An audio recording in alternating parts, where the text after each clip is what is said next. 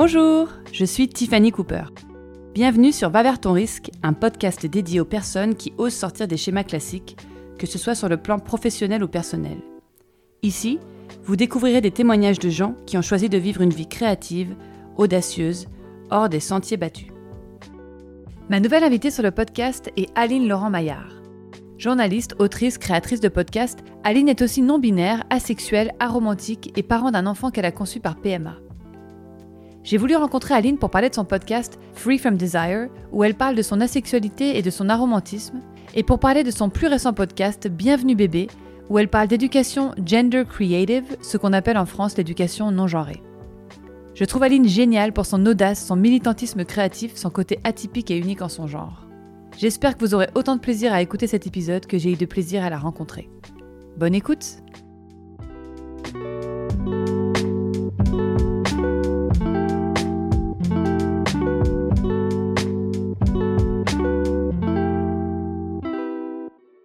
Bonjour Aline. Bonjour Tiffany.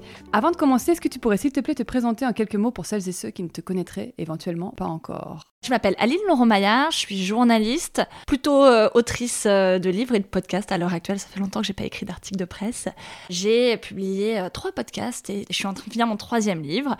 En gros, je parle de genre, de masculinité, d'apprentissage du sexisme, du patriarcat, d'orientation sexuelle, beaucoup de fluidité et de l'évolution un petit peu de nos relations entre, entre nous, que ce soit faire famille, que ce soit se lier d'amitié. Voilà, et je suis un parent non binaire d'un enfant qui va avoir deux ans. Et je pense qu'on va en parler aussi, je suis asexuelle et aromantique. Voilà, je mets toutes mes étiquettes sur la table. Toutes les étiquettes sont sur la table. Asexuelle et aromantique, effectivement, c'est deux mots qui reviennent souvent quand on parle de toi, puisque tu tu t'es fait connaître par ton podcast Free from Desire. C'est bien ça C'est le premier? Non, c'est le deuxième. Alors le premier, c'est comment il s'appelle Alors le premier, il s'appelle, c'était en fait, c'était une série de quatre épisodes au sein du podcast Programme B de Mhm. Binge Audio.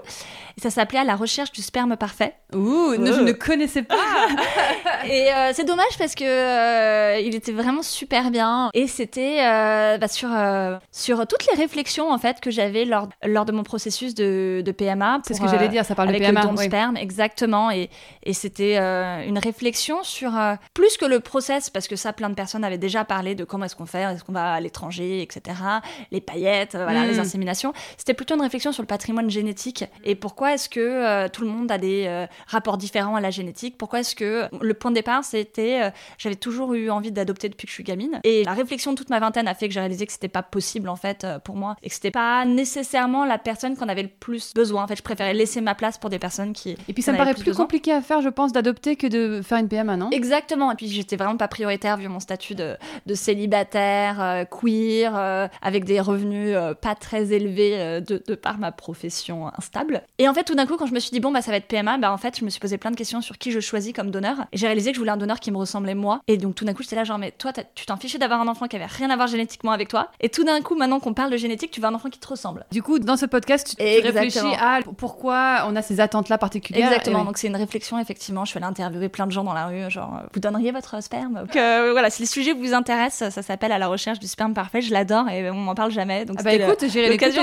l'écouter. Moi, si j'ai voulu t'inviter sur le podcast, c'est parce que euh, dans tes deux podcasts, Free from Desire et le dernier Bienvenue bébé, tu traites de sujets qui me touchent beaucoup. Tu parles donc d'asexualité, d'aromantisme, d'absence de désir sexuel. Et dans Bienvenue bébé, tu parles d'éducation non genrée.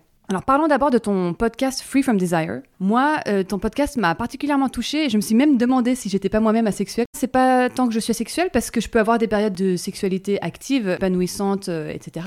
Par contre, il m'arrive de traverser des longues périodes sans avoir de vie sexuelle et c'est quelque chose qui euh, ne m'apporte aucune frustration et au contraire que je vis plutôt bien. Mais par contre, ça m'est arrivé de ressentir de la honte vis-à-vis de ça et de sentir que c'était un problème ou une anomalie à régler. Et en discutant avec des amis autour de moi de ce sujet-là, j'ai réalisé que en fait, les gens qui ont une vie sexuelle active, régulière, épanouissante sont en fait très très rares. Et je me suis dit mais en fait, il y a une espèce d'hypocrisie totale parce que on a l'impression que tout le monde baiserait beaucoup, que les gens ont une vie sexuelle très active parce qu'il y a une injonction à la sexualité très forte dans notre société. Culture du viol. Voilà. Alors qu'en fait, je pense que ça ne reflète pas du tout la réalité. Je pense que même les statistiques sont pas forcément justes parce que je suis pas sûre que les gens répondent très honnêtement. Complètement. Voilà. Et du Et coup. puis il y, en a il y en a très très peu en fait qui posent les bonnes questions. Ah, bah voilà, en plus. Donc il y a vraiment ce truc où je me suis- ça m'a questionné et du coup, voilà, ton, ton podcast m'a vraiment intéressée Et en parallèle, j'ai aussi lu, parce qu'il y a l'impression que la parole se libère de plus en plus sur, tout ce sujet-là, notamment dans ton podcast qui parle d'asexualité. Il y a le livre de Emmanuel Richard, Les âmes abstinentes, où elle est allée questionner des personnes qui ont vécu des grandes périodes d'abstinence, qu'elles aient été subies ou choisies, qui est un livre génial. Il y a le livre récemment de Ovidie, La chair est triste, hélas, où elle raconte qu'elle fait une grève du sexe depuis 4 ans. Et elle dit quelque chose qui, moi, m'a vraiment parlé. Elle dit, en fait, le coût pour les femmes d'avoir une vie sexuelle est beaucoup trop élevé. Et elle, elle dit, en fait, ça ne vaut pas le coup. Pourquoi? Parce que on porte la charge esthétique, et par charge esthétique, je veux dire s'épiler, faire attention à ce qu'on mange, rester mince, etc. Il y a la charge contraceptive, alors que nous sommes fertiles seulement 5 jours par mois pendant 30 ans et que les hommes sont euh, fertiles quasiment toute leur vie jusqu'à très très tard, nous prenons seul la charge contraceptive. Il y a la charge sexuelle, euh, devoir jouer le jeu patriarcal d'être dominé, on finit souvent avec euh, des cystites, des mycoses euh, et j'en passe. En fait, elle dit, en fait, ça ne vaut pas le coup, quoi. Et en fait, ça, ça m'a, ça m'a parlé. Et quand je vois à quel point ce livre a été partagé, notamment sur les réseaux sociaux, et je pense que c'est un succès en librairie, je me dis, non mais attends, il y a vraiment un truc là, c'est-à-dire qu'il y a vraiment quelque chose d'intéressant, en tout cas, sur ce sujet-là. Et je, voudrais rajouter le livre de Talma Desta aussi. Mais c'est ce que j'allais dire. Ah, le livre, le livre Désiré à tout prix de Talma Desta, qui est génial. Et il avait dit notamment, euh, alors il je sais pas s'il l'a mis dans cette phrase-là dans son livre, mais je me sens que sur une publication Instagram, il y a une phrase qui m'avait vraiment touchée où euh, il disait en gros, en gros, hein, je vous la fais courte, baiser c'est bien, mais aller au cinéma, c'est bien aussi. Et j'étais là, mais oui, tu vois, on fait tout un pataquès de, du cul, alors qu'en fait, oh, on va se détendre. Est-ce que tu peux me permettre deux secondes de définir les termes? Vas-y, vas-y. Alors justement, allons-y. Asexualité, je suis, que, je suis pas sûre que ça soit très clair dans la tête des gens, en fait, même si le terme asexuel particulièrement et aromantique euh, beaucoup moins commence à être euh, connu. Les gens mettent pas, savent pas forcément quoi mettre derrière. Donc le fait d'être asexuel, c'est pas le fait de pas avoir de vie sexuelle.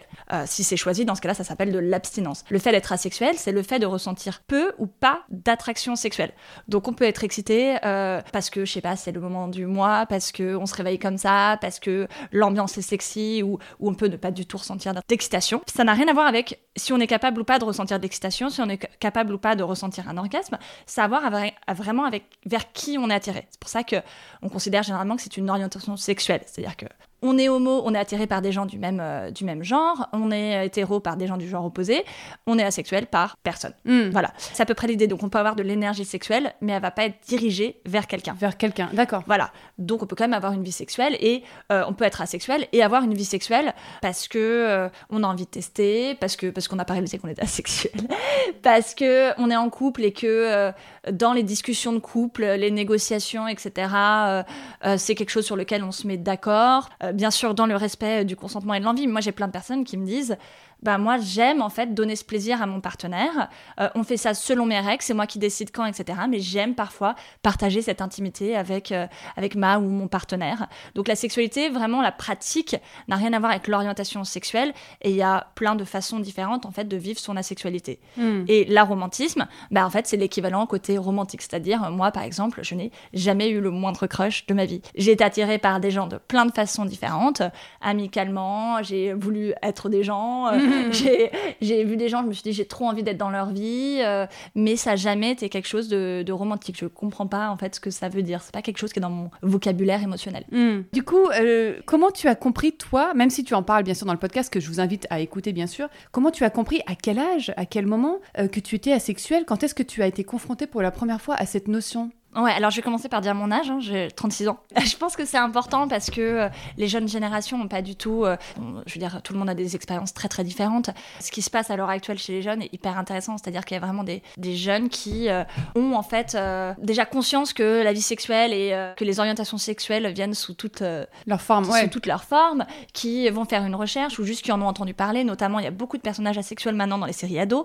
Oui, j'ai vu l'autre jour dans Heartstopper. Alors Alice Oseman qui est euh, l'autorice de, de, la série et euh, de la BD précédente et euh, elle-même asexuelle, romantique et non binaire. Ah, je savais pas, génial. Exactement. D'ailleurs, si vous intéresse, elle a, elle a écrit un bouquin qui s'appelle Loveless, qui parle vraiment de ça, qui est vraiment centré sur une étudiante qui réalise qu'elle est asexuelle et aromantique. Et en fait, ce qui est hyper intéressant dans ce personnage, c'est qu'on voit, alors il y a plein de séries. Je veux dire, il y a eu Sex Education, il y a eu Génération, qui était une série qui est sur Canal, il y a eu le reboot de Heart Like a Vif, Heartbreak High sur Netflix Netflix où il y a des personnages euh, en France, il y a eu euh, Scam, il y a eu Mental. Dont tu as fait partie, Scam, ouais, ouais, t'as été invitée sur la série. Euh, dans lesquels il y a des personnages qui sont asexuels et qui sont toujours fait, qui réalisent leur asexualité parce qu'elles ont un crush sur, euh, sur quelqu'un, en, commence une relation, etc., amoureuse. Et Isaac, le personnage de Heartstopper, euh, on va voir comment il se définit dans, dans, la prochaine saison. A priori, pour moi, je pense que ça sera le premier personnage vraiment asexuel et aromantique, en tout cas dans une série grand public. Donc ça, c'est hyper important parce que généralement, quand on parle de la sexualité, les gens ont l'impression que si on, on, leur enlève un, un, love interest, comme on dit en anglais, là, ça va être complètement fini. Personne ne va pouvoir se reconnaître dans ce personnage. Il y aura plus d'intrigue possible. L'histoire va être nulle, ça va être plat et inintéressant. Comme si, euh, déjà d'un, c'est complètement se planter de penser que juste les personnages aromantiques n'existent pas. En réalité, euh, je veux dire, euh, le nombre de personnes qui. On en général, on a ce cliché des mecs qui couchent tout le temps et qui tombent jamais amoureux, de le dire, ah, c'est parce qu'ils ont peur de l'engagement. Bah, breaking news, peut-être qu'ils sont juste asexuels. et ça existe aussi chez les femmes. Et, et puis, il y a tout plein de séries, je veux dire, où il y a plein d'histoires, en fait. Enfin, on peut raconter plein d'histoires sans que ça tourne autour, autour du cul, en fait, et autour de, des d'une love story, comme on dit. Donc, donc, je suis très excitée de, de voir ce qui se passe à l'heure actuelle. Et du coup, ça change pour les ados. Contrairement, je reviens à ta question. Oui, c'est ça. Je suis complètement égarée.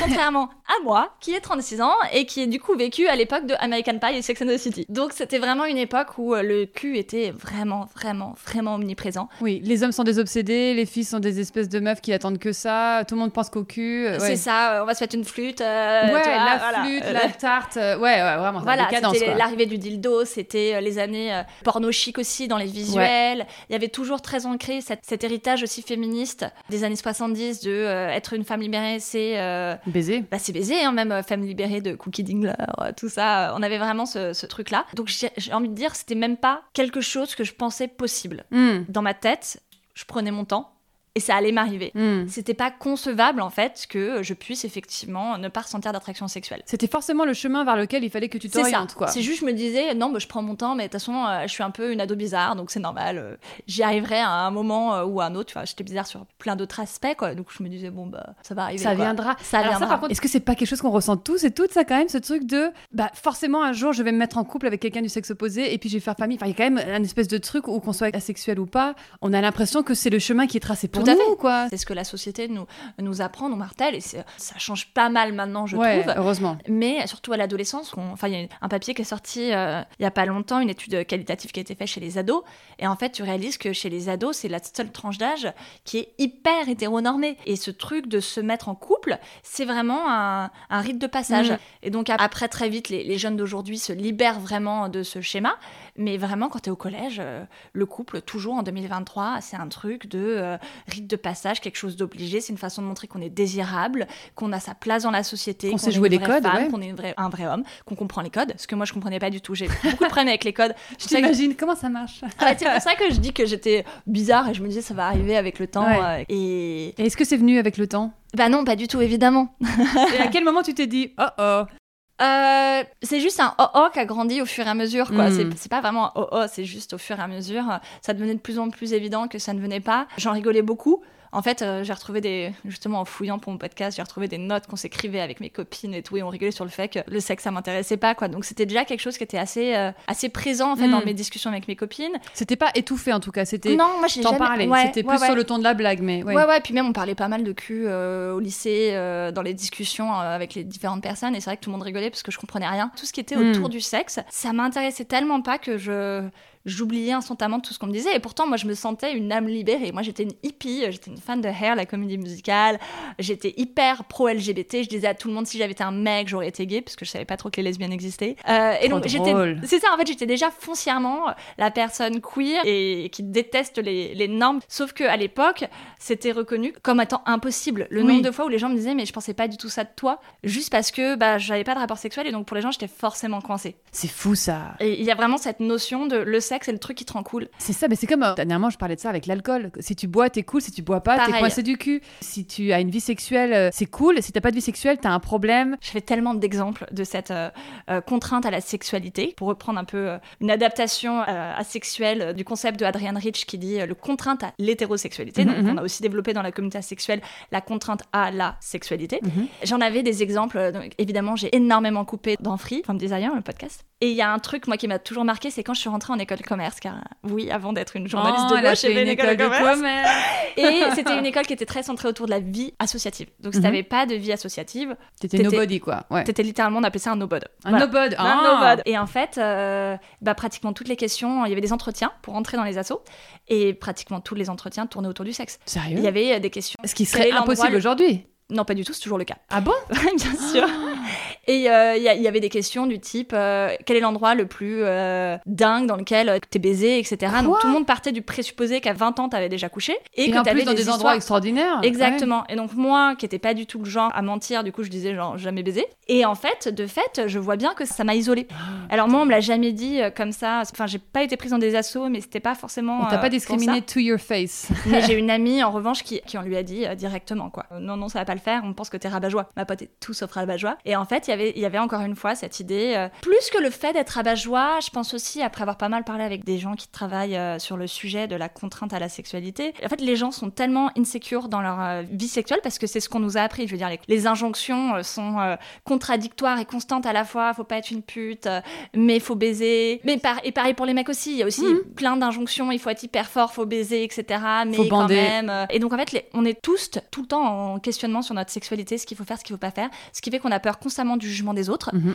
C'est aussi pour ça que personne pratiquement n'ose parler de, de réellement euh, être honnête en fait réellement. Et donc du coup elle disait je pense que c'est aussi pour ça que les personnes qui n'ont pas de vie sexuelle font peur. C'est parce qu'on se dit elles vont avoir ce truc un peu puritain de supériorité de euh, bah moi j'ai pas besoin de ça ou de moi je vais vous juger parce que je suis en dehors de ça. Et donc c'est encore une fois un regard où les personnes, certaines personnes en tout cas pourraient se sentir mal à l'aise face à une personne qui se serait un peu retirée du, du game pour Ouais. euh, reprendre les mots de Marie Coq. Qu'est-ce que tu recommanderais comme livre, film ou série Donc tu disais Scam, euh, Heartstopper. Euh, Est-ce qu'il y a un livre vraiment pour quelqu'un qui nous écoute éventuellement, qui s'intéresserait à ce sujet-là? Est-ce qu'il y a un livre, genre la Bible des asexuels, tu vois? Alors, euh, bon, le bouquin de Thelma Desta, euh, Tal est pas asexuel, se revendique pas asexuel et aborde plutôt ça du côté du, du trauma. C'est- c'est- Mm. Il y a vraiment ce chose de. il nous parle des traumas qu'il a vécu et comment ça a influencé sa sexualité. Mais il y a énormément de réflexions hyper intéressantes qui croisent celles qu'il y a dans mon podcast et que j'avais pas mis parce que je voulais le garder un peu plus euh, grand public.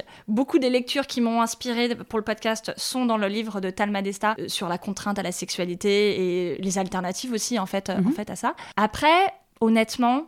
En français, en anglais, euh, 100%, il y a le livre de Angela Chen qui s'appelle Ace, qui est fantastique. Celui dont il parle dans la série Heartstopper, quand Exactement. euh, Isaac va à la bibliothèque et Exactement. qu'il trouve ce livre en haut de Ça, la c'est la. Bible. Ça, c'est la Bible. Bible. Il y a d'autres livres faut qu'il le qui fasse sont- traduire, qui sont alors. sortis. Euh, Est-ce qu'il y aura un public Euh, Bah, j'ai l'impression, non? Je sais pas, j'ai l'impression que ça se libère de plus en plus. Alors, en fait, donc il y a aussi d'autres livres qui sont sortis. Là, je viens d'en voir un qui s'appelle euh, Awesome Ace et quelque chose Hero. euh, donc Ace et Hero sont donc les diminutifs pour asexuel et aromantique. En français, euh, on n'a pas beaucoup de livres parce que bah, les traductions ça attire euh, beaucoup moins en fait que les livres neufs. On a des mauvais livres, comme et on, on en a, a parlé ré- dire, récemment. on a des très mauvais Mhm, livres. mhm. Vraiment, euh, moi j'ai été contactée hein, pour écrire des livres sur la sexualité. J'avais l'impression d'avoir fait le tour euh, avec Free. Tous les livres qui sont sortis en France sur la sexualité, tous ceux qui ont été écrits par des gens en France sont extrêmement mauvais. Et quand je dis mauvais, en fait, c'est juste les définitions même de la sexualité sur la première page sont incorrectes. Euh, Il y a des termes qui ont été inventés de toutes parts. hein. On les a googlés avec mes amis Ace et on les a pas trouvés. Puis c'est une vision hyper euh, à la française, euh, psychanalyste. Mm. Et c'est souvent écrit d'ailleurs par des hommes qui ne sont pas du tout asexuels eux-mêmes. Aucun n'a été écrit par des personnes concernées, euh, et ça a même été écrit par. Il y, en a- il y en a un qui a été écrit par euh, un sexologue boomer, hétéro, cis. Et je dis pas que ces personnes ne peuvent pas faire de boulot, mais en, en l'occurrence, c'est une personne qui avait un regard très cliché qui correspond vraiment au stéréotype qu'on peut avoir d'un boomer cis, hétéro, euh, blanc. euh. Ne lisez pas ces livres Donc et voilà. apprenez l'anglais. C'est ça, euh, je suis désolée. euh, Ou si vous êtes un éditeur ou une éditrice, merci de Mais ouais, voilà, il y a... traduire non, ces non, livres. non, non. Alors, alors, du coup, il y a Loveless en fiction, il y a Loveless de Alice Osman qui a été traduit, qui est génial, qui répare des choses en soi. Et puis sinon, voilà, écoutez mon podcast et regardez des séries pour ados. Et regardez Scam. Scam a fait vraiment un, un super boulot dans la donc c'est la douzième saison. C'est sur quelle chaîne? Euh, c'est sur France TV slash. Donc c'est le, le site en ligne euh, de France TV. Et la saison saison 12 est vraiment euh, très bien fait. C'est ça se centre sur un adolescent qui commence à réaliser qu'il est, euh, qu'il est asexuel et c'est très bien fait. Ton podcast Free from Desire a beaucoup plu, notamment à l'étranger. Vous avez eu un prix récemment, vous l'avez fait traduire. Vous avez fait une version anglophone, quoi. on l'a pas fait traduire. On a... Enfin, vous avez carrément fait la version. On a fait une version anglophone pour les US et le Canada. Et il a été en festival, je crois, il y a quelques mois, et vous avez reçu un prix de, de fou furieux. Bah, raconte, raconte un peu. En fait, Paradiso Podcast, qui est la, le studio avec lequel j'ai fait mes deux derniers podcasts.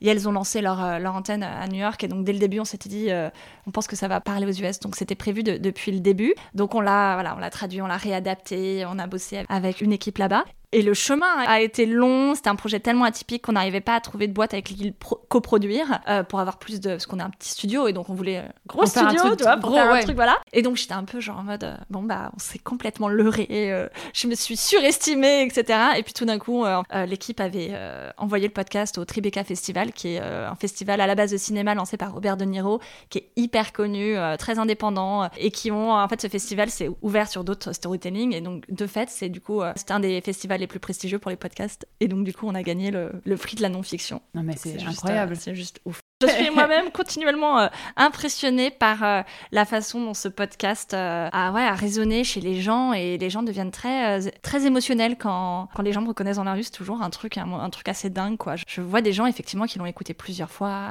qui se mettent à pleurer en en parlant. Je, je, suis, je suis ravie, quoi. Je suis ravie d'avoir parlé de, de, ma vie sexuelle et de ma masturbation. ce que ça a pu aider des gens, mais oui, je me souviens. Mais ça a pu aider des gens et comme quoi, il y a toujours un peu cette timidité à parler de certains sujet. Et puis c'est là qu'on se rend compte que surtout, euh, enfin j'allais dire, je vais un peu loin, mais euh, depuis MeToo, la parole se libère à tous les niveaux, sur tous les sujets. Et tellement génial de pouvoir euh, parler ouvertement de sujets moi, dont je vais dire autre chose parce que moi, je, comme vous avez pu le comprendre, vu que je m'en cachais pas du tout en fait déjà quand j'étais gamine, mon problème, c'est pour ça que j'étais bizarre, c'est que j'avais zéro censure. et donc je parlais d'absolument tout, ce qui les gens étaient là genre pourquoi tu me dis ça? Et donc en fait, je me suis toujours dit qu'en fait, bah j'étais un peu la porte-parole du coup des tabous puisque j'étais apparemment la seule personne autour de, autour de moi qui, euh, qui osait en parler et qu'apparemment les gens le recevaient toujours bien, au final, je veux dire, à passer le côté choc, et ben les gens sont toujours vachement livrés à moi parce que bah, j'osais dire des choses sur moi que j'imagine d'autres personnes considèrent tabou. Moi, tu peux me poser une question, est-ce que tu peux me dire quelque chose que tu n'as jamais dit à personne? J'ai rien à dire. J'ai déjà tout dit. j'ai déjà tout dit, euh, à part peut-être, tu vois, ce que j'ai mangé ce matin.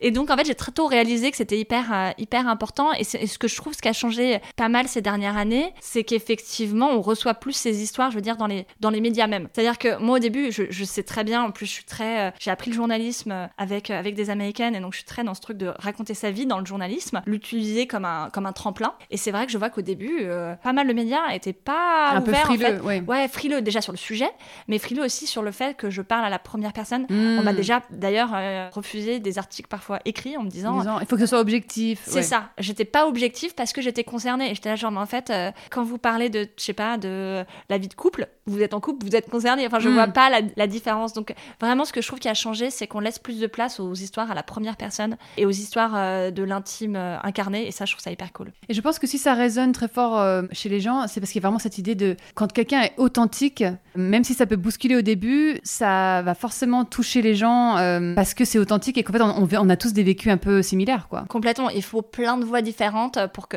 déjà, parce qu'il faut que les gens puissent se sentir euh, OK d'être euh, authentique. C'est la seule façon de sortir des choses intéressantes et qui vont parler. Puis en fait, tout le monde a des, a des styles différents. Moi, j'aime les trucs qui vont hyper vite, où les gens parlent hyper vite, font des grosses blagues. Et les personnes qui aiment bien les, les voix comme ça, calmes et posées. Moi, je m'endors. Donc, on a besoin de, de plein de styles. Voilà, moi, je, je, ne parle pas bien. Souvent, quand je passe à la radio, après, il y a des gens qui écrivent à la radio ou dans les commentaires. C'est une honte que cette personne utilise de tels mots aussi vulgaires à la radio. voilà, on a besoin de plein de styles, il faut que tout le monde fait, puisse se reconnaître. Et donc, euh, moi, j'adore quand les gens sont authentiquement bizarres et eux-mêmes euh, dans leur création. Je suis complètement d'accord avec toi. Je plus sois. Parlons maintenant de ton dernier podcast, Bienvenue bébé, donc où tu parles d'éducation non genrée, pour vulgariser un peu. En tout cas, moi ce podcast m'a parlé parce que je suis euh, maman d'un petit garçon et je suis féministe. Et du coup, euh, cette idée du genre, de comment on élève son enfant sans être dans un truc trop genré, c'est vraiment quelque chose qui, je pense, intéresse de plus en plus les femmes, euh, enfin les mères aujourd'hui. Et les pères, les pères. Ouais, mais les pères, les pères commencent à s'y mettre. Ouais, ouais. Vrai. Moi j'ai des amis mecs qui hétéros qui qui sont vraiment à la recherche du coup de bouquins et de choses comme ça. Mais ça, c'est tout ça, c'est c'est récent, ça Mais fait quelques récent, années. Bien sûr. Et du coup, par- parle-nous de ce podcast. J'ai l'impression que donc, tout est parti du fait que tu as eu euh, ton enfant récemment. Comment t'es venue l'idée de ce podcast, l'envie? Donc en fait, moi j'ai réalisé sur le, sur le tard que j'ai un peu du problème avec le mot non binaire, mais je me revendique comme ça pour expliquer plus clairement mon rapport avec mon genre. C'est-à-dire que le genre, ça m'a toujours dépassé. J'ai jamais compris euh, pourquoi est-ce qu'on attendait de moi que je me comporte d'une certaine façon, pourquoi est-ce qu'il fallait que j'arrête d'être amie avec euh, des garçons quand j'étais plus jeune, etc. Donc ça a toujours été quelque chose, c'est en ça aussi que je disais que j'étais bizarre, ça a toujours été quelque chose qui était difficile pour moi, qui me mettait en marge en fait ce, ce- ce rapport au genre. Encore une fois, une question de code que tu avais du mal à suivre. Ouais, quoi. exactement. Pourquoi ces codes de la masculinité? Pourquoi ces codes de la féminité? J'arrivais pas à jouer en en fait le jeu, je le trouvais débile et je comprenais pas pourquoi Parce que c'est bien ça, c'est un Parce jeu. qu'il est débile. Et parce que parce c'est un jeu, c'est une représentation constante. On fait du drag constamment, comme dirait euh, RuPaul. Et puis aussi, euh, Ah, c'est RuPaul euh, qui dit ça On fait du drag constamment Et pour moi, c'est surtout René Grosard, qui du coup était euh, Une journaliste. une journaliste et autrice qui faisait partie des parents euh, à qui je parlais beaucoup dans, dans Bienvenue Bébé et qui, je pense, cinq fois pendant que l'interview, m'a dit Mais en fait, moi, je trouve qu'on fait du drag constamment, comme dirait RuPaul. On aime René. Bonjour on aime René. René. Bonjour René. et en fait, du coup, ça a toujours été un sujet qui m'a travaillé depuis toujours. En fait, Euh, qu'est-ce que c'est la féminité, qu'est-ce que la masculinité Euh, euh, C'était un truc auquel j'ai parlé la première fois que je suis vraiment allée voir une psy. C'était ça. Genre, je lui ai dit, genre, je comprends pas ce que c'est qu'être une femme. J'avais genre 20 ans et je me disais, moi, je vais me faire opérer des seins parce que je n'avais pas de seins et je me suis dit, peut-être que ça va m'aider à me sentir plus femme. Et donc, du coup, j'ai fait des séances. J'étais quand même assez mature parce que je suis. T'es pas allée te faire, faire les seins? Si, si, ils sont faux. C'est- Ces deux minuscules trucs sont faux. Et ça t'a aidé ou pas? J'ai l'impression que ça m'a aidé. En fait, j'ai eu une phase pendant très longtemps où j'étais très fière d'être différente. Et puis, il y a un moment euh, qui est à peu près le même moment où je me suis dit aussi, euh, où j'ai commencé à me chauffer à l'idée de, du coup, de coucher avec, euh, avec des personnes. Ouais, 20, 20, 23 ans, où j'ai vraiment été dans ce truc de normalité où j'étais là, j'en avais un peu marre d'être euh, d'être dans les marges. Mhm. J'avais pas, encore une fois, on n'avait pas de modèle queer, on n'avait pas de. Enfin, le modèle féministe, moi, j'en avais pas. En plus, je viens d'un milieu plutôt bourgeois. Donc, donc j'avais pas tous ces modèles. Et donc, comment je me suis dit, bon, allez, je, fonce, ça y est, je vais devenir une T'as cherché des, des solutions par toi-même. C'est quand même, c'est là d'où l'importance des récits et de l'importance de la libération de la parole sur tous ces sujets, parce Ouais. que tu t'es retrouvée seule à chercher des solutions à t'apporter, quoi. Et si j'avais eu plus de contre-exemples, d'autres modèles le vivre son genre, je pense pas que je serais passée sur, un, sur une table de chirurgie, qui est quand même un acte qui n'est jamais euh, anodin Tout à fait. et qu'il faut refaire régulièrement. Donc, Ah, je n'ai pas l'argent à l'heure actuelle pour refaire ça. Le cadeau d'anniversaire est passé, c'est bon, je vais pas demander ça tous les 15 ans. Puis surtout, c'est dangereux et ça me fait chier. Oui. Euh, voilà, donc il y a eu ce- vraiment toute cette réflexion qui est loin, tu vois, depuis toujours. Et en fait, moi, j'ai toujours eu envie d'un enfant, notamment parce que ce désir de transmission, qui est aussi ce pourquoi je suis journaliste et autrice et tout ça. Et donc, euh, j'ai toujours su, en fait, que. Enfin, j'ai toujours su, euh, toujours su que j'aurais un enfant. Et ça fait déjà des années que je sais que je voulais pas éduquer mon enfant de façon genrée. Et en fait, euh, notamment, j'avais entendu parler de, de familles aux États-Unis, au Canada, qui avaient- n'avaient pas assigné de genre à leur enfant. C'est-à-dire qu'ils avaient dit on va attendre que notre enfant ait l'âge de dire si. De se définir lui-même, en fait. Exactement, de, voilà, c'est vers euh, 4-5 ans que les enfants commencent, peut-être parfois plus tôt, commencent à dire avec fierté moi je suis un garçon, moi je suis une fille. Certains se posent des questions en fait, on voit bien, et j'en ai interviewé plusieurs dans le podcast, j'ai eu tellement de témoignages de parents qui me disaient moi mon enfant, il- pff, ça l'intéresse pas, il a 5 ans, euh, il comprend pas pourquoi est-ce que ça intéresse les autres, euh, ou alors euh, moi il me dit euh, voilà, j'ai un garçon qui aime porter des robes, mais il se sent garçon, d'autres qui me disent il aime porter des robes, mais il se sent pas garçon. Donc euh, j'ai eu plein de témoignages comme ça de- d'enfants qui sont soit en fait avec nos regards d'adultes, on dirait qu'ils sont trans ou non binaires, ou juste c'est pas quelque chose qui les intéresse maintenant. Pour l'instant, parce qu'on est tous euh, fluctuants, n'est-ce pas? Exactement. Donc c'est pour ça que je dis avec nos regards d'adultes et nos Mhm. termes d'adultes, parce qu'en fait on parle, on parle Qui avons besoin d'être rassurés, de mettre des étiquettes sur tout. Exactement. Ouais. bref, donc du coup ces parents-là qui n'assignent pas de genre à la naissance aux États-Unis, dans les pays anglophones, Ça t'a inspiré. ça m'a vachement inspiré. En fait, quand j'ai vu ça, j'ai fait genre je peux pas faire autrement. Hmm. Euh, C'était une évidence. Ça me semblait être la solution à la fois la plus respectueuse de. euh, moi, j'ai vraiment envie en fait de laisser le plus de liberté possible à mon enfant. Euh, je parle pas là de sécurité, euh, de genre Oui. ne mets pas tes doigts dans la prise, etc. Tu feras dodo à telle heure. Ça, juste- évidemment. Donc déjà pour ça, pour leur permettre juste d'être libres de se, de se trouver, pour euh, ne pas mettre de pression alors que le reste de la société va leur mettre de la pression, donc offrir un endroit à la maison où ça sera un espace de, de liberté pour se comprendre. Et puis aussi parce que, ce que je trouve génial euh, dans les gens qui font cette... Enfin les gens appellent ça l'éducation euh, gender creative ou gender open parenting, donc la Ah, parentalité Gender ouverte, creative, vachement plus créative. intéressant que non-genré. qui ne veut rien dire. Qui est en plus un peu négatif, non-genré. Alors oui, que et puis gender creative, c'est vachement plus sympa, quoi. Exactement, tu parles de ce que tu fais plutôt que de parler de ce que tu fais pas et en plus on peut pas éduquer de façon non genrée, c'est complètement impossible et, et c'est pas c'est pas enfin c'est impossible, voilà, de toute façon c'est impossible et ça serait une mauvaise idée. Et l'autre chose en fait, c'est que du coup quand tu donc là l'idée c'était vraiment tu dis juste c'est un enfant, ces personnes-là utilisent le pronom they donc Mm. IL pour décrire They, leur ouais. enfant, ont tous euh, des prénoms euh, du coup euh, farfelus. Aux États-Unis, il y a beaucoup plus de prénoms euh, farfelus ou juste neutres. hein. A, Mhm. par exemple, si on prend, je sais pas, Taylor, Taylor, c'est Oui, un prénom de fille et de garçon. donc voilà, il y a plein de prénoms, comme ici on a Dominique. Dominique, j'allais dire Dominique. On, par- on parle tout Camille, le temps de ça, oui, mais oui. en réalité, il y a bien plus de prénoms. Voilà, il y a Il y a Camille, plein. il y a voilà. Charlie, machin. Ouais, bref. Voilà. et a un épisode entier qui est dédié aux prénoms. Donc Vous l'écouterez. voilà. Et en fait, du coup, quand on donne pas le genre de l'enfant, genre assigné, en tout cas celui qu'on a assigné pour l'instant, et ben les personnes se trouvent bien démunies pour euh, projeter, pour faire des projections euh, sexistes. Et même nous, en tant que parents, dès le moment où on n'assigne pas de genre, bah, on se projette moins en fait. Et c'est hyper, euh, du coup, pour l'enfant, ça protège l'enfant des projections. Et ce que je montre bien, en fait, c'était aussi un des sujets que je voulais aborder dans ce podcast, c'était la façon dont nos enfants sont aiguillés par ces projections constamment et des projections auxquelles on pense même pas. Par exemple, un des premiers trucs, ça va être euh, les pleurs des bébés. Enfin, je parle même, il y a un épisode, c'est Oui, sur un grand avant classique, la ça. naissance. Donc avant la naissance, il y a déjà la façon dont les parents vont parler au fœtus. Déjà, ils vont pas prendre la même voix. Ça va être une voix un peu plus niaise et tout pour les filles, où les adjectifs vont être un petit peu différents. C'est absolument fascinant. Parfois même de parents qui se disent féministes et qui réalisent genre, ah ouais, t'as raison, en fait. je- Et puis, quand l'enfant naît, il y a plein d'études qui ont été faites. Alors, avant la naissance, il y a peu d'études qui ont été faites, mais après la naissance, il y en a plein. Et notamment qui montrent que quand, quand un enfant pleure, on prend le même cri de pleurs, on le montre à, à des groupes d'hommes et des groupes de femmes, et on va dire, voilà, ça c'est un pleur de fille, c'est un pleur de garçon, alors que, je veux dire, c'est juste exactement le même euh, cri, les mêmes pleurs. Et ben, ça va pas être. euh, alors, les femmes réagissent pareil, en tout cas dans une des études dont je parle dans, dans le podcast, mais les hommes réagissent pas pareil et vont dire, les cris les plus aigus, ça va être des cris de, de garçons qui ont un inconfort qui est très fort. Et donc, tout de suite, il faut aller soigner cet inconfort. Et en fait, ça, c'est la première déjà le fait de voir différemment les cris de bébé, et bah tu commences à créer tout un processus qui va aller jusqu'à, euh, en fait, on fait plus confiance aux pleurs des garçons, et donc on va donner, euh, on va leur donner plus de médicaments, on va mieux les traiter, on va les traiter plus rapidement aux urgences, et en fait tout ça, c'est la première pierre de euh, du fait que les hommes vont être mieux soignés que, que les femmes, qu'on va pas prendre les femmes au sérieux, qu'on va les laisser avoir de l'endométriose après, en tout cas les femmes cis, Une femme doit souffrir de toute façon. une femme doit souffrir, etc. Et pour les enfants, donc au-delà de ce que, que ça leur apprend que c'est ok en fait pour les petites filles qu'elles souffrent plus et que c'est pas ok pour les garçons qu'on ne réponde pas à leurs besoins immédiatement, euh, c'est quelque chose qu'on retrouve aussi en fait cet apprentissage de ce qui est acceptable, de quelle est notre place, de à quel point on va s'occuper de nos besoins, du coup de la sécurité émotionnelle. On la retrouve aussi à la crèche. Tu parles notamment des hum, vêtements sur ton podcast. Tu remarques notamment que les vêtements des filles privilégient l'apparence au confort. Et est-ce que c'est pas un truc d'ailleurs que, que nous avons dans l'âge adulte aussi? Et c'est vrai que c'est fou et que même quand c'est des vêtements euh, pour un short par exemple, ils vont toujours être un peu plus courts pour les Ouais, ouais, il y a filles. des stats ont été faites. Alors que c'est un enfant. Tout donc à il n'a fait. pas besoin d'être sexy cet enfant. Alors c'est très perturbant. Alors moi vraiment c'est un truc qui me sidère là. C'était l'été, j'étais à la plage et euh, j'ai vu le nombre de, j'ai même pas envie de dire d'enfants, de bébés qui avaient euh, un haut de maillot. Alors déjà c'est pas agréable. Enfin moi personnellement je lutte euh, constamment pour ne pas avoir apporté euh, Le le haut de maillot, ouais, ouais. maillot. D'ailleurs j'en ai pas porté depuis des années. Euh, Maintenant je, je sors du surf et j'enlève ma combi de surf et je suis genre euh, les seins à l'air et je vois les gens qui disent mais c'est pas possible. Ce ne sont que les hommes qui ont le droit de faire ça. Et, et encore, on est en France, c'est un peu plus cool qu'aux États-Unis. Ouais, c'est ça. Ouais. Et, euh, et du coup, c'est clairement très désagréable de porter un haut de maillot, j'imagine, pour ces enfants.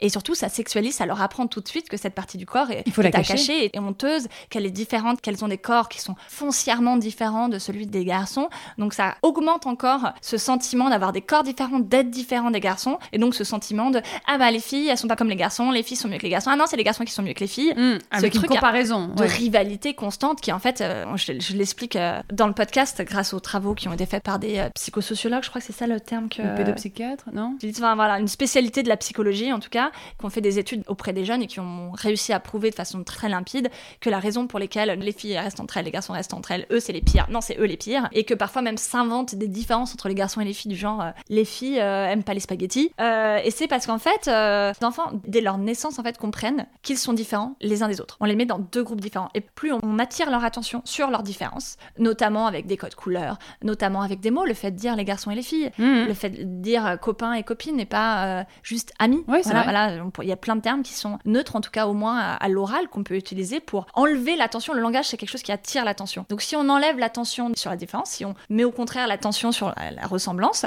eh ben on va voir qu'en fait les groupes d'enfants vont se sentir beaucoup moins opposés à l'autre groupe et vont moins chercher les différences. Et plus les enfants voient l'autre groupe comme étant un groupe différent, plus ils vont se dire alors on est foncièrement différents sur tous les points, c'est ce que la société nous dit, c'est ce que la prof nous dit, c'est ce que blabla nous dit, nos parents, etc. Donc si moi j'aime les spaghettis, comme je suis pareil que tous les garçons, tous les garçons aiment les spaghettis, et donc aucune fille n'aime les spaghettis. En tout cas, ils se construisent en- dans l'opposition quoi. Complètement. Et d'ailleurs, donc j'ai écrit deux livres aussi sur le genre, dont le dernier, euh, un qui était un guide qui s'appelle Le genre expliqué à celles et ceux qui se sont perdus, qui est vraiment accessible à tout le monde. Donc Mhm. si vous avez besoin d'une entrée, ça c'est pas mal. Et le dernier qui s'appelle euh, Libérer de la masculinité, qui est un ouvrage euh, un peu, enfin que j'ai essayé un peu rigolo sur mon obsession Timothée Chalamet. donc comment Timothée Chalamet, Je te comprends. c'est quoi Libérer de la masculinité? Comment Timothée Chalamet m'a fait croire à l'homme nouveau? Et qui parle aussi de plein d'autres célébrités hommes qu'on adore ou qu'on a adoré. hein. C'est quand on cherche en fait à définir la masculinité, bah en fait on n'a aucune définition en fait qui tienne la route. Vraiment toutes les définitions, on- mais de même que la féminité en fait, c'est quoi la féminité? Et en fait la seule définition qu'on a, euh, que les sociologues arrivent à, et les philosophes et tout ça, c'est juste euh, un homme, c'est quelqu'un qui n'est pas une femme. Une femme, c'est quelqu'un qui n'est pas un homme. Parce que l'essence même de la masculinité et de la féminité, euh, elle change selon euh, les époques, selon les milieux sociaux. Mhm, Maintenant, mhm. à l'heure actuelle, je veux dire, être un homme, c'est pas du tout la même chose quand on est président de la République, que quand on est fermier, que quand on est un artiste qui vit dans le 93. euh, Voilà. Et dans le temps, évidemment, ça évolue. Hein. Inutile de parler de. Je pense que tout le monde est un peu au taquet maintenant sur l'exemple qui revient tout le temps dans bah, Louis XIV, porter des perruques et des Et talons. des talons, hauts. ouais, et du Euh, rose. Voilà, ouais. euh, le pape porte une robe euh, et des grosses bagues. Ouais, Puis il y a des, même des cultures aujourd'hui où les hommes portent de- des les djellabas. Ouais. Voilà, juste. Et, et voilà. Et donc du coup, en fait, on voit bien que c'est une notion qui est hyper fluide. C'est complètement une construction sociale et c'est Construction sociale. par opposition. En fait, on se définit juste par opposition. Alors du coup, toi, pour préciser quand même, dans les faits, concrètement, tu, euh, Super tu important. dis, Bah oui, c'est important de le dire. Tu ne te définis pas comme mère, mais comme parent. Tout à fait. Tu dis pas euh, il ou elle pour ton enfant, tu dis mon enfant. Et tu l'as appelé, je l'ai noté, Joe Billie Jean Roswell. Et alors ça, quand même, je veux qu'on revienne là-dessus parce que là, les gens doivent se dire mais la meuf est folle. Ouais. Mais je trouve ça hyper intéressant. Euh, Joe, Billie Jean, bah, c'est trois prénoms non genrés. Ouais, euh, alors j'ai un peu tiré parce que par exemple, euh, donc toi, tu, on peut le dire effectivement Billie Jean, surtout si on est au courant, on connaît Billie Jean King, qui était un petit peu le, le jeu en fait sur, sur Billie Jean, mais Jean du coup c'est un prénom féminin aux États-Unis, Mais Jean, c'est un en prénom français, ouais. masculin en France, et c'est notamment le prénom de mon grand-père. Mhm. qui est mon, mon icône absolue et qui était un homme euh, hyper féminin qui savait recoudre son truc, euh, ses boutons, euh, qui était juste la personne la moins masculinité toxique que je connaisse et, et du coup c'était hyper important pour moi en fait De lui rendre ce- hommage, ouais. de lui rendre hommage donc j'étais très très ravie que ce prénom soit féminin dans une autre langue Ouais, génial. pour que ça puisse rester dans ma règle de d'avoir des prénoms qui soient neutres en fait que mon enfant puisse se les approprier comme il comme il veut il donc pour Pour l'enfant. pour l'enfant. Et en fait, ce qui est marrant d'ailleurs, c'est que ma cousine, qui j'ai une seule cousine qui descend de la branche euh, Jean, qui a eu un enfant et qui est pas du tout euh, aussi au taquet que moi sur tous mes sujets, mais qui est médecin et qui a, et qui a rencontré pas mal de patients trans et qui du coup s'est dit le premier prénom ça va être un prénom euh, féminin parce que mon enfant est une fille, mais un deuxième prénom ça sera un prénom neutre pour Comme que mon ça, enfant si jouer jamais l'enfant veut, Voilà. veut changer, c'est génial. Donc c'est aussi je, pour ça que je trouve aussi que les choses changent énormément, c'est que même des personnes qui n'ont pas lu euh, euh, des livres euh, féministes, qui sont pas plongées dans la littérature féministe, etc., ont déjà de plus en plus ce truc de se dire il faut que j'offre en fait une porte à mon enfant pour qu'il puisse jouer avec, puisse, puisse jouer Avoir avec le son choix genre, avoir le choix. Je- ça me fait penser au mot outil que tu avais utilisé tout à l'heure, parce que quelque part d'avoir plusieurs prénoms à sa disposition pour pouvoir quelque part s'approprier ce prénom qu'il ou elle préfère plus tard, quoi. Et exactement. Et alors du coup, Roswell, Roswell. allez, En fait, moi j'étais fan, Artlecker à vif. mais je vois que tu as la même rêve que moi. Parce que beaucoup de personnes ne savent pas ce que c'est que Roswell, figure-toi. C'est Euh, une série euh, science-fiction, non? C'était une série de la trilogie du samedi, effectivement. en fait, c'est du coup, euh, c'était euh, à la base un, un bouquin sur des ados extraterrestres qui sont dans un lycée à Roswell, New Mexico. On dit déjà long, tu sais, le psychanalyste, oh, des ados extraterrestres. Exactement, mais il y a vraiment pas de. Je, l'assume. ah non, mais J'ai carrément. adoré cette série. Roswell, c'est le lieu d'un crash supposé d'un ovni euh, dans les années euh, 50. Et donc, dans cette série, c'était des adolescents qui étaient aliens. Euh, moi, en plus, mon nom, c'est Aline. Donc, si tu veux. euh, Oh, L'autocorrect écrit oh Alien tout le temps. J'adore. Et comme je me le régal pas... du psy, je te C'est dis. ça. Oh là là là là. Mais en fait, je fais tout le travail pour euh, le ou la psy, donc euh, voilà. Et donc moi, je me suis toujours sentie un peu à l'écart. Et cette série m'a vachement parlé parce que du coup, c'était des gens qui n'étaient pas comme les autres, voilà. Et euh, il y a quelques années, pile au moment où j'écrivais, d'ailleurs à la recherche du sperme parfait, euh, il y a eu à la fois le reboot de, de Roswell, qui moi j'ai trouvé la première saison était géniale, très très très très queer parce que forcément ils disaient mais pourquoi est-ce que je serais hétérosexuel Je suis un alien, genre euh, la notion de femme et d'homme ça n'a pas de sens pour Oui. moi. Et Xavier Dolan, dont j'adore tous les films, avait fait un film qui était clairement euh, un film en anglais avec Jon Snow. Euh, Ah, alors celui-là, je l'ai pas vu. voilà, enfin bref, moi j'ai adoré ce film et en fait c'était juste Xavier Lenin est fan de Roswell et du coup l'acteur en fait joue en fait un, le personnage principal c'est un acteur qui jouerait dans une série qui est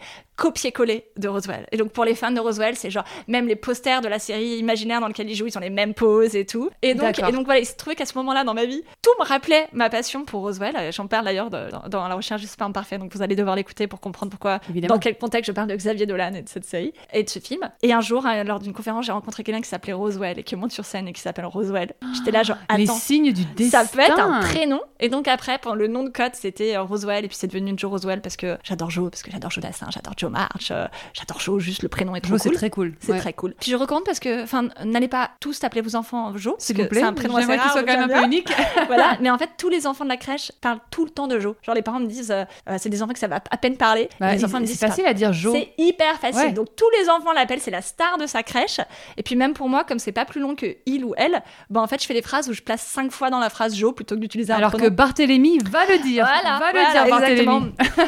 Donc voilà, sur le prénom. En tout voilà. cas, voilà. Le nom de projet est finalement resté dans le. Excellent. Mais merci de m'avoir interrogé parce que j'avais pas vraiment eu l'occasion de parler de, Roswell et je suis toujours ravie. marqué quand j'ai écouté l'épisode, j'étais là, oh my god. Ce que je trouve intéressant, c'est que tu avoues, euh, malgré tout, parce que là, quand tu fais ce podcast et que tu dis ça, tu dis, euh, moi, il faut dire le parent, euh, je, ne, je ne genre pas, mais c'est très, très Ouais, on a l'impression là que je gère ma vie. Et en fait, du coup, je vous le dis parce que les gens euh, vont pas forcément écouter tout le podcast, ils vont peut-être l'écouter, mais voilà. Tu avoues que ça te demande beaucoup d'énergie de dégenrer ton langage et tu te demandes parfois dans des petits moments de, euh, je sais pas comment. Est-ce que je me, ouais, est-ce que je me complique la vie pour rien? Tu dois, tu te demandes si ça peut vraiment, in fine, protéger ton enfant du sexisme. Mais en tout cas, t'essayes. Alors, j'ai jamais eu trop de doutes de la pertinence de faire ça. Et en fait, j'arrivais euh, au début du podcast, j'étais là genre bon bah, moi j'en suis convaincue, ça me semble évident, faut que je le prouve par la science. Ça a été prouvé par, euh, par la science. Euh, vraiment, dans le podcast, il y a des linguistes, euh, des historiennes, des sociologues, des, enfin, il y a vraiment tous les niveaux de la recherche. Donc ça a été prouvé et on a strictement rien qui prouve que c'est dangereux de dégenrer son approche à son enfant et au monde aussi. Hein, parce que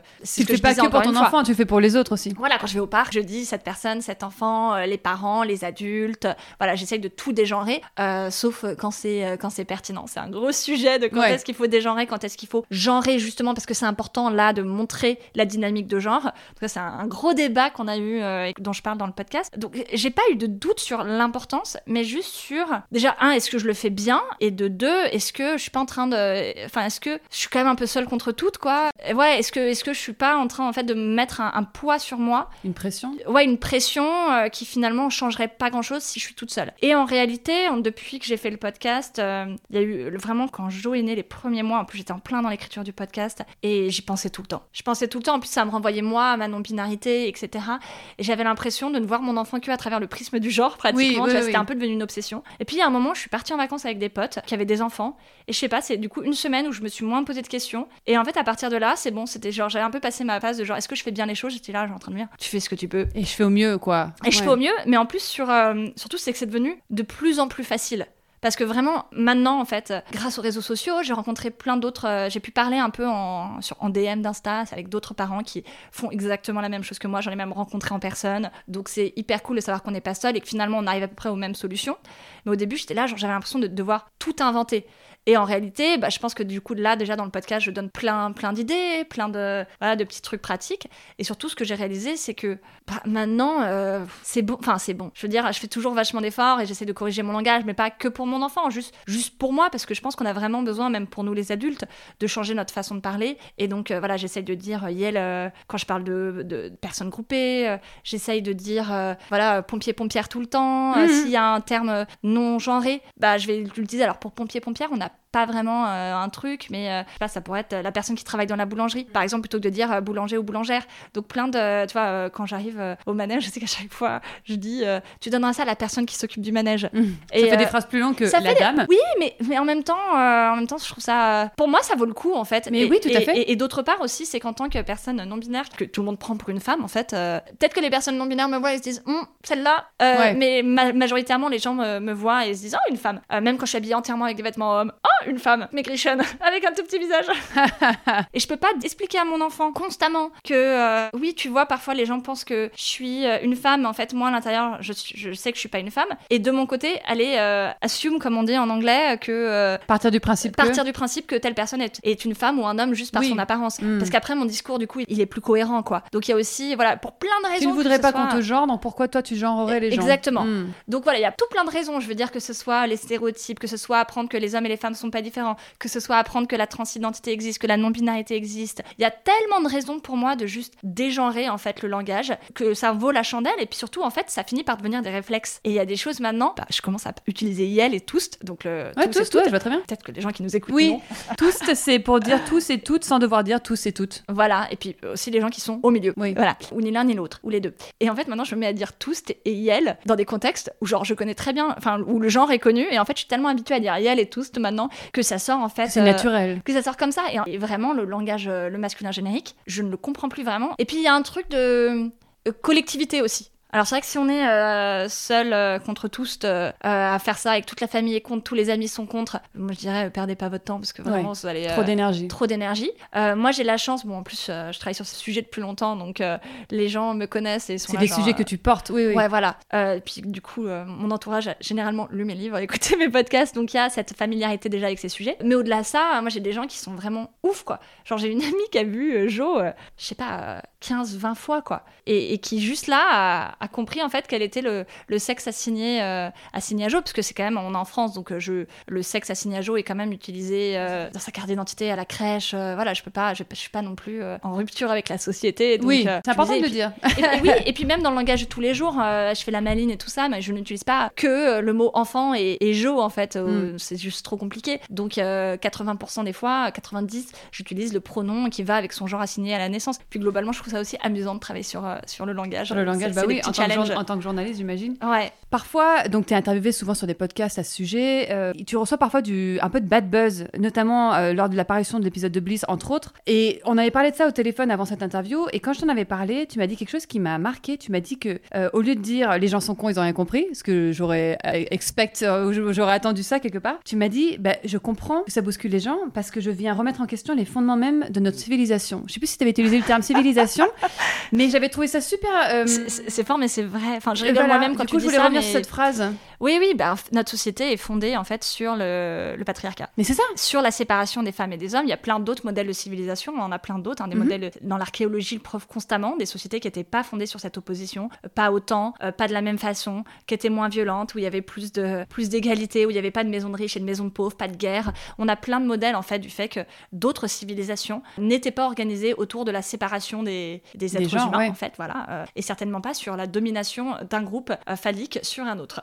La nôtre est organisée entièrement sur ça que ce soit euh, ce qu'on fait, à quoi on, ressemble, hein, parce que même nos, apparences, je veux dire, au-delà de, du fait qu'avec le temps, de par notre alimentation, les hommes sont plus grands que les femmes, mais parce que la façon dont on apprend le sport aux enfants, bah, nos corps évoluent pas de la même façon à l'adolescence, donc du coup les femmes sont plus faibles que les hommes. Enfin, des trucs qui nous semblent naturels, même ça, en fait, c'est une construction, ça vient de cette construction sociale. Et donc vraiment, toute notre société est construite sur ça, sur euh, qui est président, euh, à quel job on a le droit, qui s'occupe des enfants, tout ça, c'est basé sur la séparation, euh, sur la séparation des femmes et des hommes.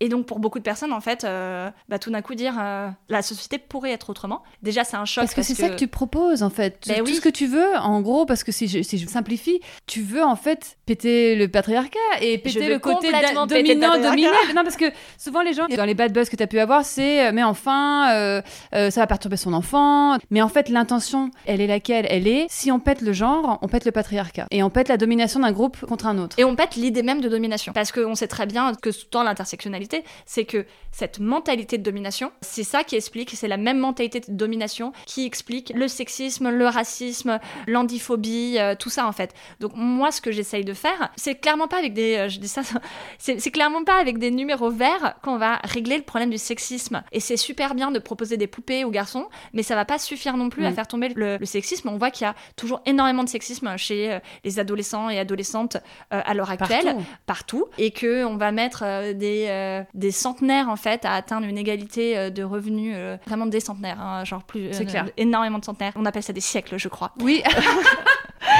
Et, euh, Des centenaires. Bah. Vas-y, on invente des mots.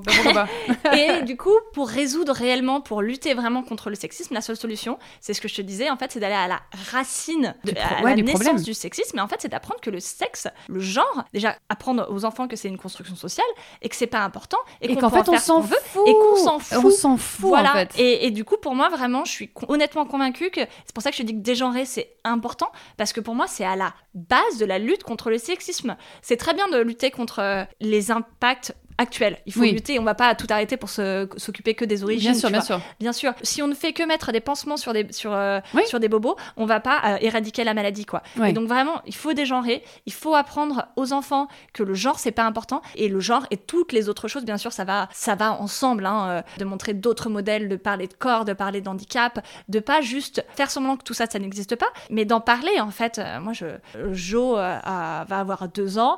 Je suis pas exactement sûre de ce que Jo comprend à l'heure actuelle, mais euh, je parle quand même régulièrement à Jo de, euh, de son corps, du fait que les corps fonctionnent différemment, n'ont pas les mêmes formes, n'ont pas les mêmes couleurs, etc. Je, je le montre aussi au quotidien par, euh, par les personnes que je fréquente, par les livres que j'offre. Et voilà, et donc du coup, tout ça pour dire que finalement, parler de dégenrer, c'est quelque chose qui est, euh, qui est le plus subversif qu'on puisse faire. Et je comprends que les gens soient tétanisés parce que pour une partie, euh, ces gens-là n'y avaient jamais pensé Mhm. et ça leur oblige tout d'un coup à ouvrir les yeux sur la réalité du, du monde parce que il y a des personnes qui ont euh, plus de mal que d'autres à accepter le sexisme et le patriarcat parce que ce sont des victimes. Et qui veulent pas voir qu'ils sont des victimes. Non, c'est pas facile de C'est inconfortable de voir qu'on est une oui, et victime. puis ça nécessite parfois d'ouvrir les yeux sur ce qu'on a vécu et d'affronter ces démons. Euh, donc il y a 36 000 de se dire en fait ma vie est pourrie. Mm. et quoi, de se dire ma vie est pourrie, je suis, euh, je suis la boniche de mon mec.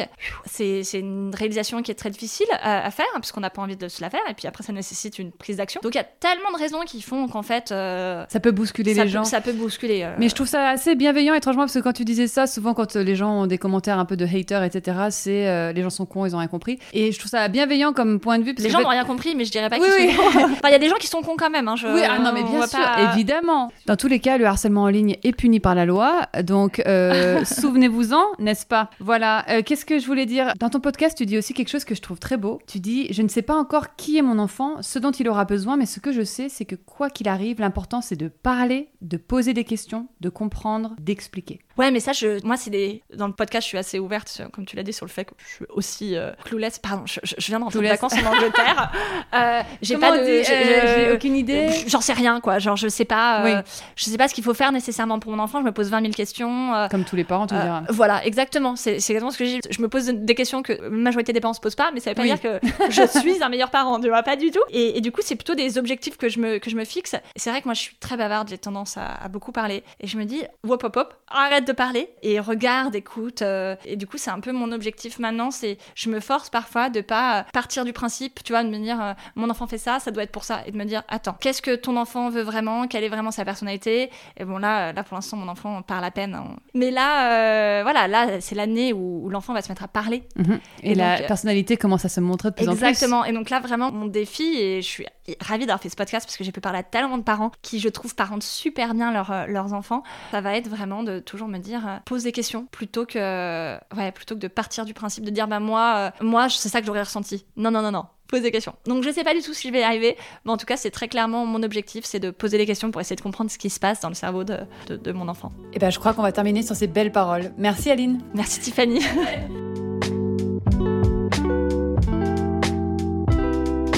Et voilà, j'espère que cet épisode vous a plu. Si vous souhaitez découvrir les podcasts d'Aline, ils sont disponibles sur toutes les plateformes d'écoute. Vous pouvez également trouver ses livres en librairie et pour suivre son actualité, vous abonner à sa page Instagram @yalaaline. À bientôt pour un nouvel épisode.